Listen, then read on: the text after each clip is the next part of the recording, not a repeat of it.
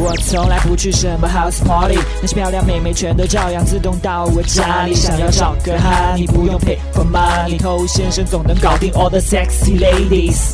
嗨，各位好，我是偷先生。我不知道从什么时候开始哈，这个社会上有一个很奇怪的风气，就是去歧视单身族，觉得你单身的话就可怜，你不单身的话就比较成功。那这种想法显然很奇怪嘛。两个人也有很多不开心的，一个人也有很多过得很开心的。另外一个重点是什么呢？单身它本身就分两种情况，一种呢是他明明想找对象，但是一直找不到的单身。那还有一种呢，是因为他可以选择的对象太多了，还没有挑到那个最合适自己的。如果是这样的情况，这很可怜吗？有选择的人永远不会可怜。OK，那你可能会说，哎，那我就是前面这一种，没关系，我的工作就是来帮助你，只要你愿意脱单，其实不是太难的一件事情。我身边恰好只有两个这样的朋友，一个呢是因为没有对象单身，另外呢一个是可选择的太多所以单身。那有趣的是啊。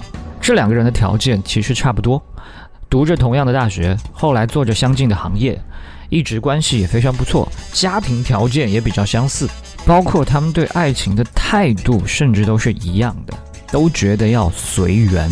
那这个就很奇怪了，这么接近的两个人，为什么在爱情上遭遇的却完全不一样？重点呢就在“随缘”这两个字，这两个人对随缘的理解跟做法完全不同。我们先来说这个找不到对象的这一位。他的生活非常简单，基本上就是公司跟家两点一线。下了班之后呢，在家里打游戏、玩手机。如果不是我们这些做朋友的偶尔邀他出来吃饭的话呢，他基本上是不用离开家的。那另外一位的情况就完全不一样了。他喜欢和我们朋友聚一聚，也会去参加一些不同的活动，也会去健身，也会去参加公益、参加讲座。虽然两个人都讲着说要随缘，但一位朋友呢，是几乎从来就没有走过桃花运。给他介绍女生呢，也完全激起不了任何的火花。那另外一位呢，也是随缘，但是有很多女生喜欢跟他待在一起，他甚至还要向女生来发好人卡。所以第一位这个单身的朋友，我叫他单身哥。那这个单身哥，他是把缘分、把随缘当做一个借口。他说我没有对象，是因为我没有缘分，因为缘分没到，所以我也没有办法。那这些想法，其实说起来说，感觉还蛮合理的啊，很容易可以让自己心安理得。只要是我没搞定。只要是这个感情不顺，那都是缘分的错，而不是我的错。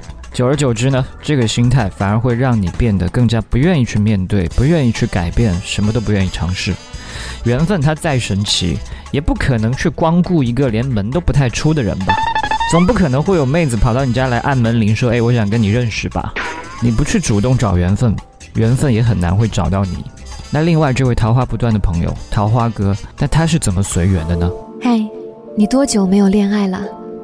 加入偷先生内部进化课程，学习更多干货。那说回桃花哥，他的生活方式里面本身就会去接触更多的新乐趣、新朋友，这些行为本身就在制造缘分。那他增加了遇到妹子的机会。当妹子出现之后呢，他又用随缘的心态去跟女生互动。那这意味着什么？意味着他不会有太多的需求感。他日常积累的很多的生活啊、故事啊，都可以让他变得更加容易吸引人。那他这种随缘的、从容不迫的心态，让他跟女生互动的时候，还会去考虑这个女生是不是适合自己。那这种随缘的心态呢，也让他自己更加不会去讨好女生，更不会去死缠烂打。所以既恰当的表达自己，也尊重了对方女生的选择。那这种不强求的心态，让女生跟他待在一起的时候，可以去体会到他的魅力，并且没有感觉到压力，所以会非常的舒服。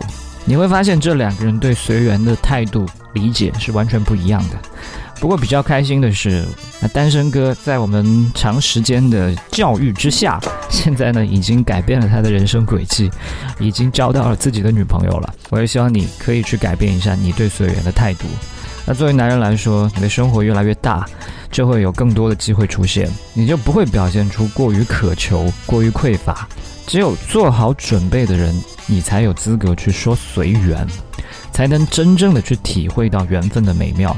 你不断的创造、累积机会，你才会不害怕失去机会。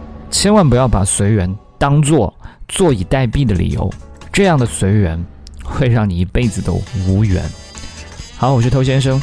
把节目分享给你身边单身狗，就是对他最大的温柔。